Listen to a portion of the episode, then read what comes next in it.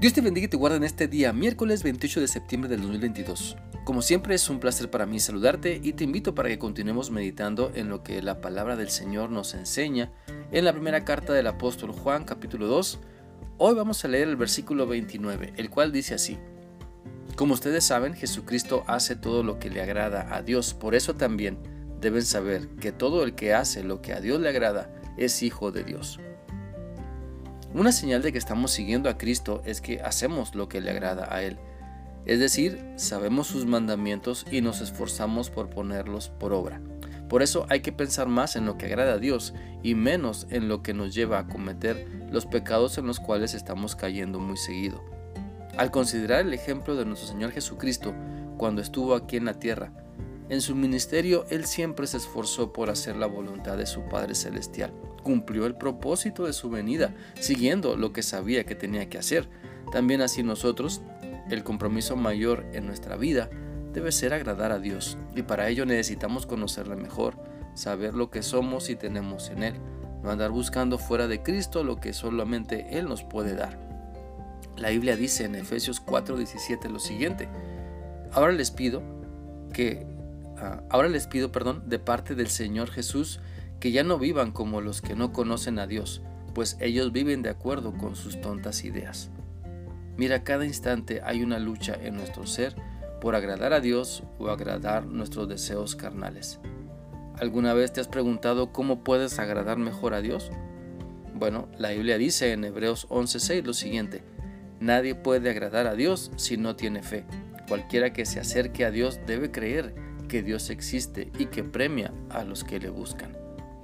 Necesitamos entonces poner nuestra fe en Dios, confiando siempre en Él, confiando que Él tiene lo mejor para nuestra vida, porque cuando tenemos fe podemos resistir al mal y avanzar en lo que Dios nos pide, pero no podemos pensar que, agradamos a Dios cuando cedemos ante la tentación pensando que no pasa nada.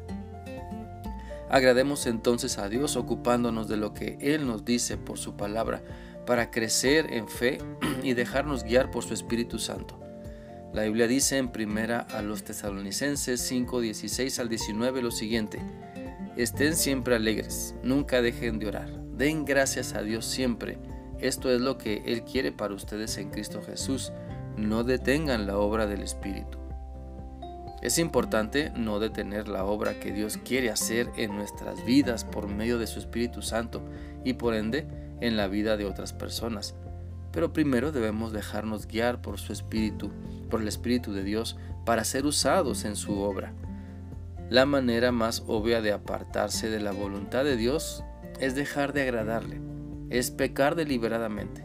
Muchas personas batallan con esto y tratan de justificar su obediencia parcial como si no fuera pecar deliberadamente. Si recordamos lo que dice la Biblia, el rey Saúl inventó muchas excusas por haber ignorado la instrucción de Dios. El Señor ordenó al pueblo que destruyera a los amalecitas junto con todo lo que tenían, pero el pueblo se quedó con lo mejor del ganado y tampoco mató al rey Agag. Satisfecho consigo mismo, Saúl avisó a Samuel que, que había hecho como Dios le mandó, pero el pueblo se quedó con algunos animales. Eh, el rey Saúl trató de culpar a otros, pero la realidad es que los súbditos de un rey no pueden actuar sin el conocimiento y consentimiento del rey.